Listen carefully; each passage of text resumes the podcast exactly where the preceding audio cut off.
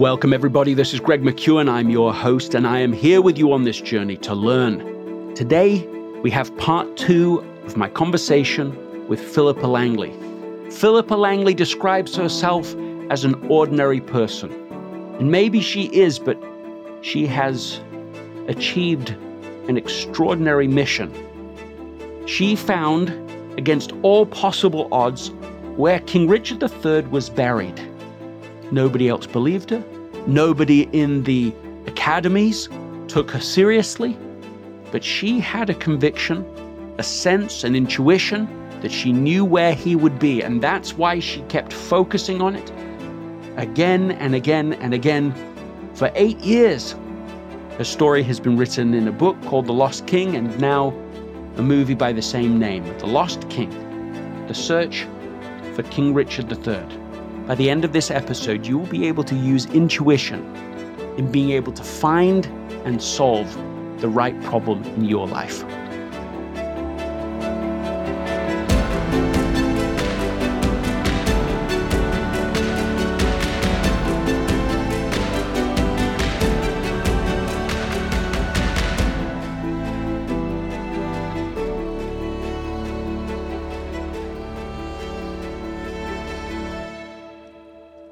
If you sign up now for the 1 Minute Wednesday newsletter, you can just do that by going to GregMcKeown.com/1MW.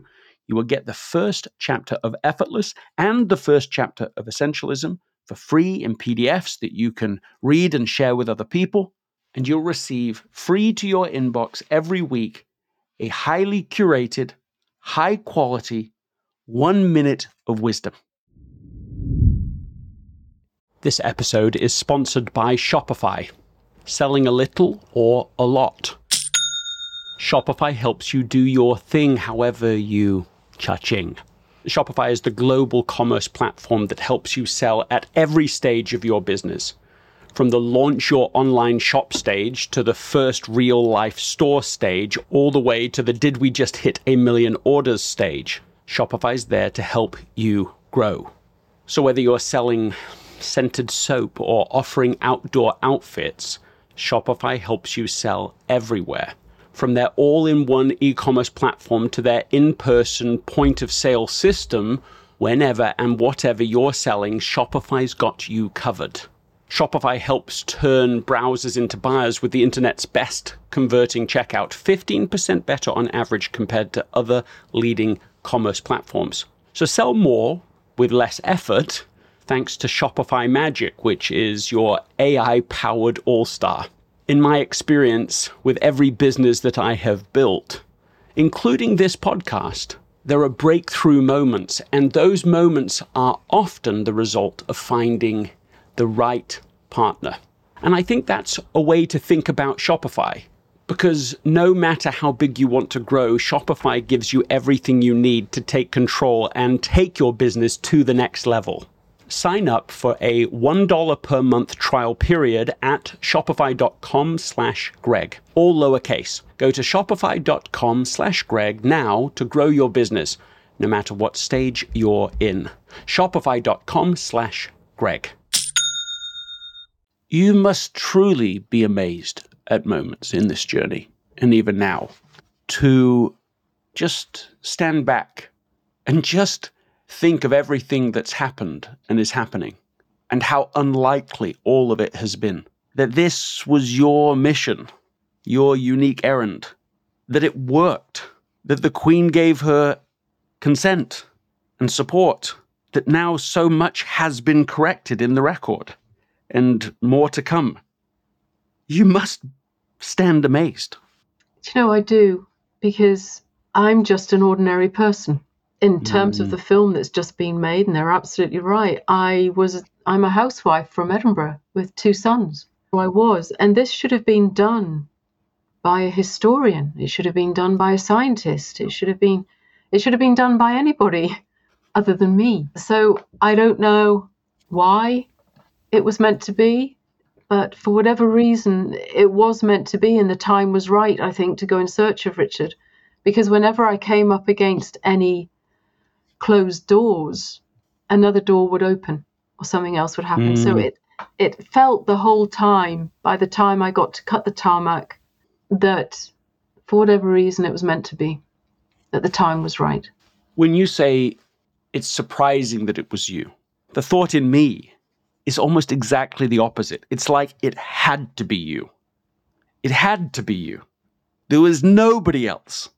You know, like, I'm a big believer in the idea that each of us has a unique mission in life. You know, and if we discover it, it authorizes us. We feel a sense of authority to go and do this thing that maybe no one else would even be interested in, or they wouldn't approach it the way we would. And that's my sense. It had to be you. There was no one else, not the historians, it had to be you. Maybe precisely because you didn't feel burdened by the existing narratives. Maybe because you would be fresh, you would be willing to consider something different. I think it had to be you. Any reaction to that?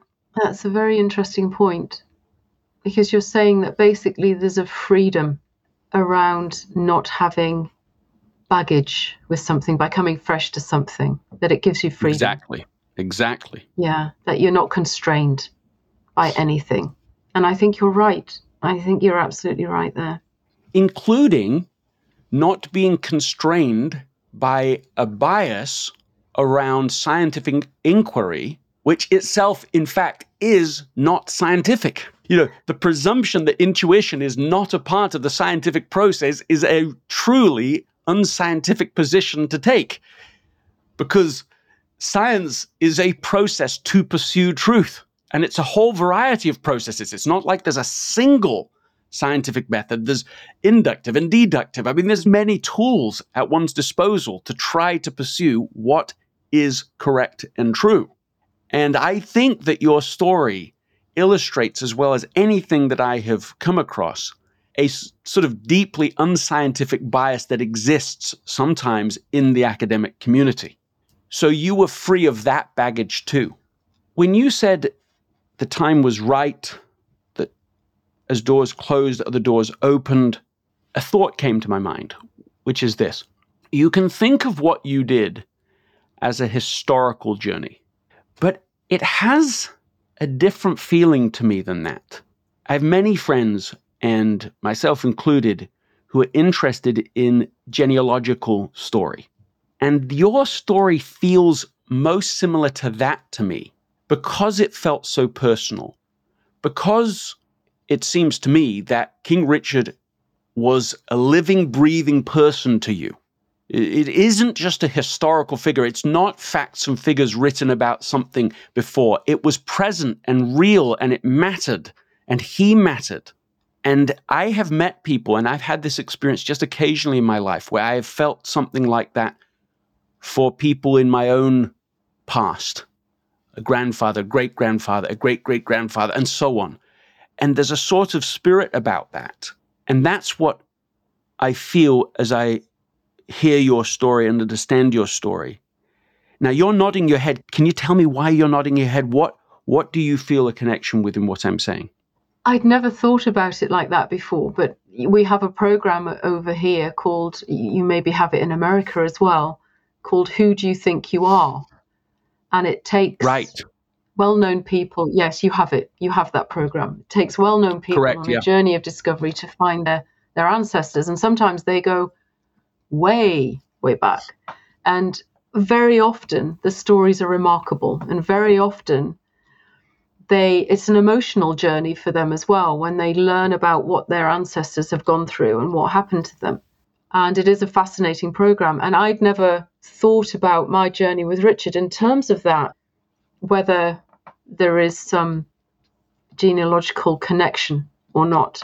I don't know. I absolutely don't know. So when I watched the film, and I watched that representation of you standing on what turned out to be his grave in the car park, and there's a physical reaction, and you've been describing it here, but in fact you experienced it every single time you went to that place.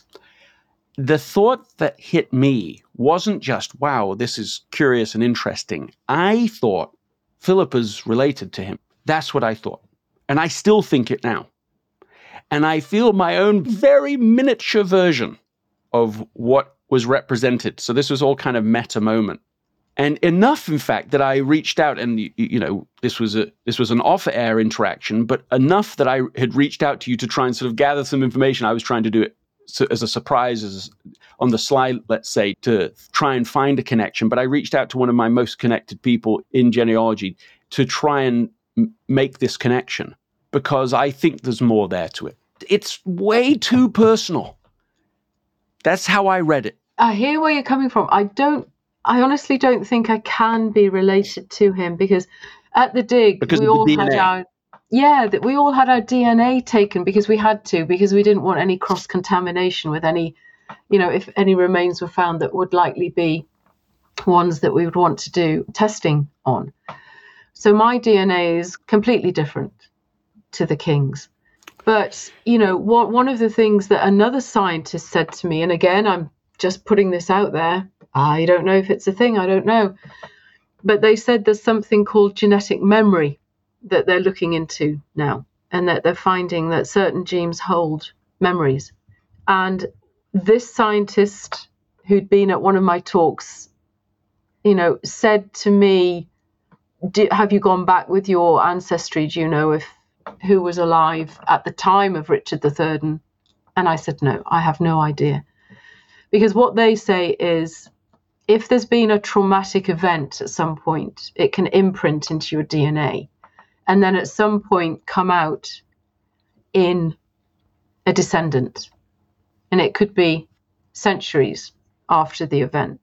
So I don't know whether they can, find evidence to confirm this theory that they're looking into. I don't know.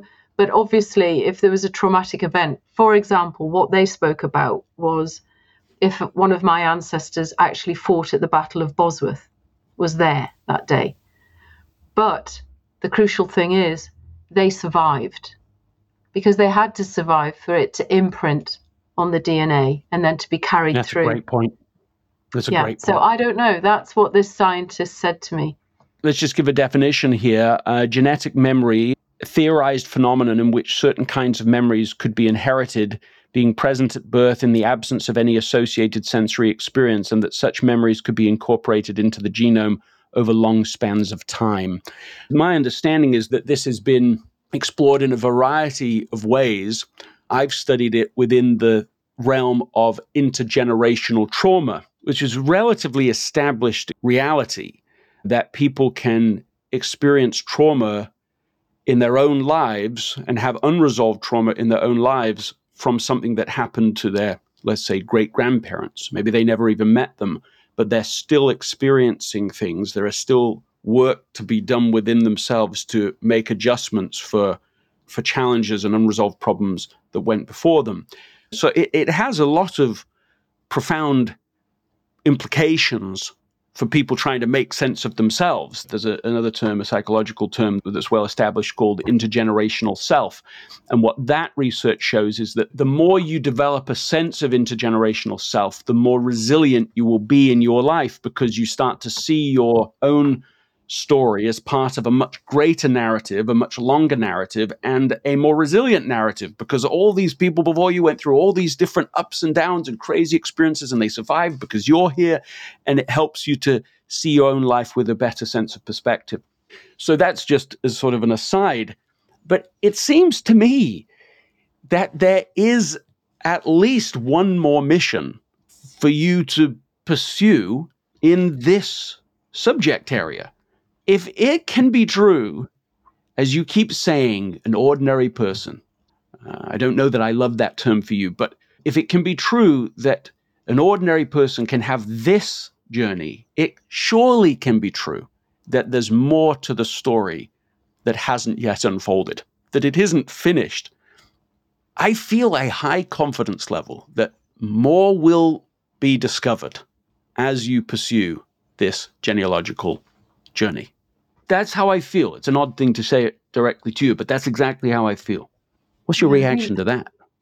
I don't know, Greg. I would be really fascinated to hope that the scientists can continue with the research and maybe give us more information in that regard. But for sure, when this scientist mentioned this to me, I thought, wow, you know, that's remarkable. It's the first time I'd heard about this possibility. But then I thought, you know, it kind of makes some form of sense, because so many people have said to me why the Tudor period here in England has always been such a period of interest. And there's so many people are interested in the Tudor period. And I asked this scientist about that. And I said, well, what about the Tudor period? You know, why is it so popular? Why is so many people feel a connection to the Tudor period? And they thought that because it was such religious times then, and there was a massive change in the direction of people's religion, because we went from being a Catholic country to suddenly being Protestant, and the Reformation and all of that took place, that this was a hugely traumatic experience for a nation. Wow. And I thought, that is really fascinating. I'd love to see more research into that. Again, it's for the scientists to question, and maybe they'll come up with things. Yeah. Or it might be something for you. It might be something for you to question and explore. That leads me to that question. Like, what's next for you? Where is this journey taking you now? What is your intuition telling you to do next? Well, funnily enough, this one's not intuition. This one is purely a research-based research initiative.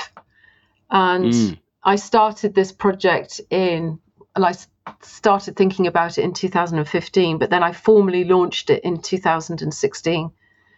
And it's called The Missing Princes Project. So there's probably a big clue in the title there. This is about trying to discover what happened to the so-called princes in the tower. These were the sons of Edward IV, Edward and Richard, who were apparently last seen in the Tower of London in 1483. And they were the nephews of Richard III. And the story goes that we have told ourselves for over 500 years is that Richard III murdered them, or had them murdered, to become king. So what this project is doing a deep dive into this mystery and researching it. And later this year, Greg, we're going to be making some very, very exciting announcements. Oh, I'm so excited. I wait with bated breath for that discovery. But you said it's not intuitive, but it seems to me, at least if I'm reading what you've written and then, of course, the movie representation as well correctly, this is completely hand-in-glove consistent with this sense you have that King Richard has been falsely accused, that the narrative has been inherently and extremely negative when the reality is not that. This seems consistent with what you said previously about reputation matters, that it's personal for you to figure out whether this most heinous accusation against King Richard is true or not. Yes, I think so, because, you know, in order to properly lay this man to rest, I think we have to try and solve this and look into it.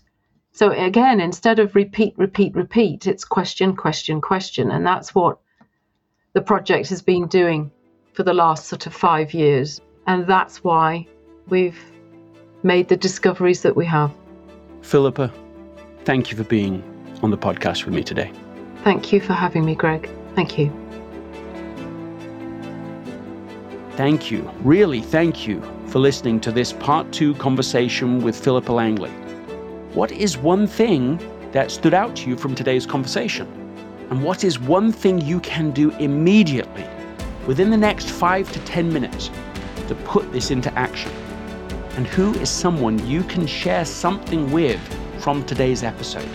I hope you will take advantage of the full ecosystem that I've been putting together to be able to help you design a life that really matters. Use the 1 Minute Wednesday newsletter. Subscribe to this podcast. Read Essentialism. Read Effortless. Become a member of the Essentialism Academy. All of these things can help you to live a life that really matters. I'll see you next time.